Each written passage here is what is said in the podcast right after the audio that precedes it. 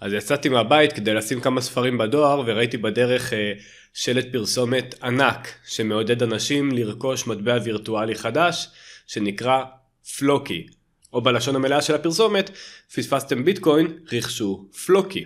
אז נכנסתי לגוגל לבדוק מה זה ודי מהר הבנתי את הקטע וגם אחרי מחקר קצת יותר מעמיק אה, ההשערה שלי רק אה,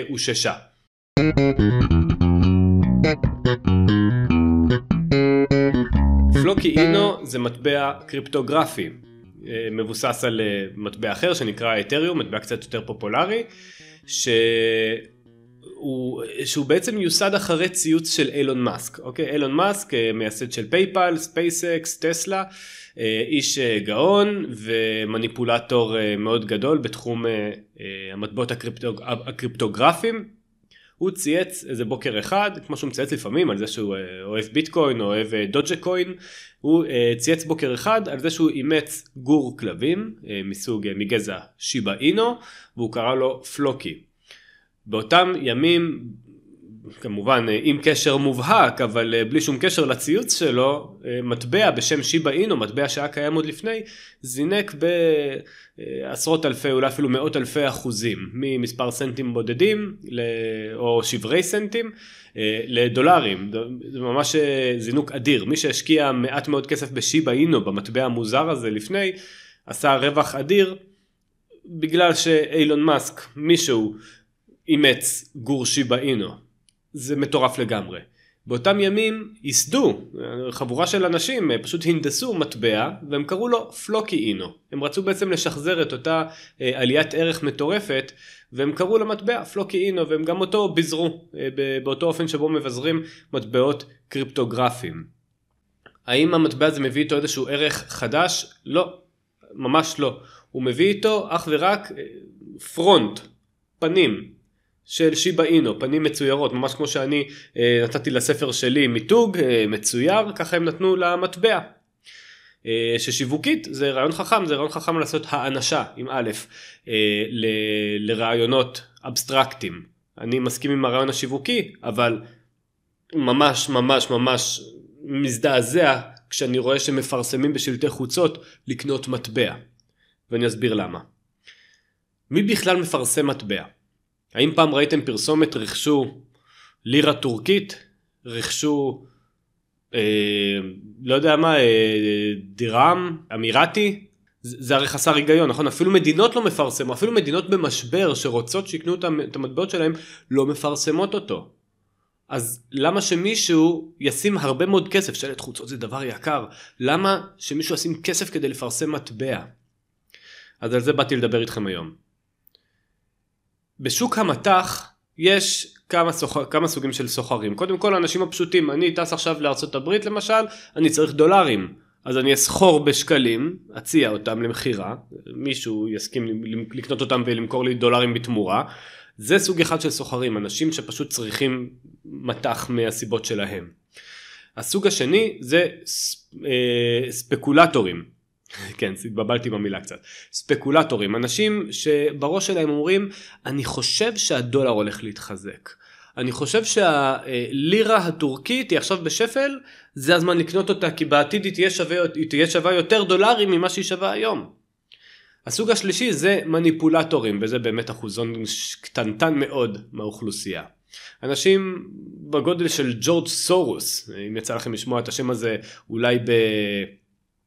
קונטקסט פוליטי, אז הם עשו עושר על מניפולציות. הם שברו בנקים לפעמים, במקרה של ג'ורג' סורוס המקרים הידועים זה עם הבורסה התאילנדית ועם הבורסה האנגלית, הוא כמעט הביא להתרסקות שלהם בגלל איזה שהם מניפולציות שהוא עשה במטבע. היום זה אילון מאסק. כשאילון מאסק מצייץ משהו על הביטקוין או על הדודג'ה קוין, זה נראה לי די ברור שיש פה איזשהו אינטרס מאחורי זה, אני לא יכול להגיד בדיוק מה האינטרס, אבל הוא לא סתם עושה את זה. הוא גורם לעלייה וירידה בשתי ידיו, לעלייה וירידה בערכי מטבעות קריפטוגרפיים, ואנשים הולכים אחריו. זה מוביל אותי לליבה של הפרק הזה, ה-pump and dump. שימו לב, לעולם אל תקנו מטבע קריפטוגרפי לפני שקראתם את הערך הזה בוויקיפדיה. pump and dump. ממש כמו המונח המוכר לכולם מהתיכון אה, דפוק וזרוק, אז משם זה לקוח. למעשה המונח pump and dump שמוכר גם באנגלית, דפוק וזרוק, הוא נלקח מעולמות הפיננסים. עוד מאז המאה ה-18, ממש ערש הבורסאות כפי שאנו מכירים אותן היום, היו אנשים שהסתובבו ברחוב ופמפמו ערך של משהו מסוים שלא היה לו את הערך הזה. זאת אומרת, אם אני עכשיו הולך ברחוב, מצביע על איזה, ומספר לאנשים על איזה פני סטוק, איזה, איזה חברה קטנה ולא חשובה, ומספר, לה, ומספר לאנשים, החברה הזאת, היא הולכת להמציא תרופה לסרטן. אז הרבה אנשים ישקיעו בה, נכון? מה שאומר שהערך הכספי של המניה שלה יעלה. אם אני מניפולטור, אז מן הסתם שקניתי את המניות שלהם לפני שהתחלתי לפמפם את הבשורה הזו, נכון? חברה שלא עושה כלום, בואו נניח שהיא מייצרת אה, ספלים עם סמל עצלן עליהם. אז המניה שלה תעלה, סתם אני אומר, משלוש אגורות לתשע אגורות. אני, שאני יודע את האמת, אדע שזה הזמן למכור. לעשות רווח של 300 אחוז ביום אחד, או בשבוע אחד, זה רווח אדיר, נכון? זה גאוני. זה יהיה הזמן שבו אני אמכור את כל המניות שלי בחברה שמייצרת כוסות עם סמל עצלן, ויתר האנשים שקנו, אולי הראשונים באמת קנו ב, ב, כשהמניה הייתה 3 אגורות, אבל יתר קנו כשהיא עלתה ל-4, ל-5, ל-6, ל-7, ל-8, אולי אנשים אפילו הצטרפו, הם ראו את העלייה והצטרפו רק בגלל אותה עלייה. אותם אנשים יישארו עם מניה של חברה לא חשובה ששווה 3 אגורות.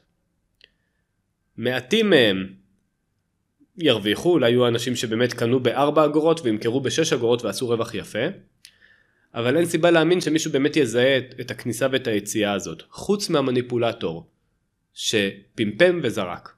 עכשיו, אין לאף אחד סיבה אפילו אם הוא קנה איזשהו מטבע מסוים, לשים שלטים, שלטי חוצות ענקיים, ביוקר רב, בכל הארץ, אם אין לו אינטרס ישיר להעלות את ערך המטבע.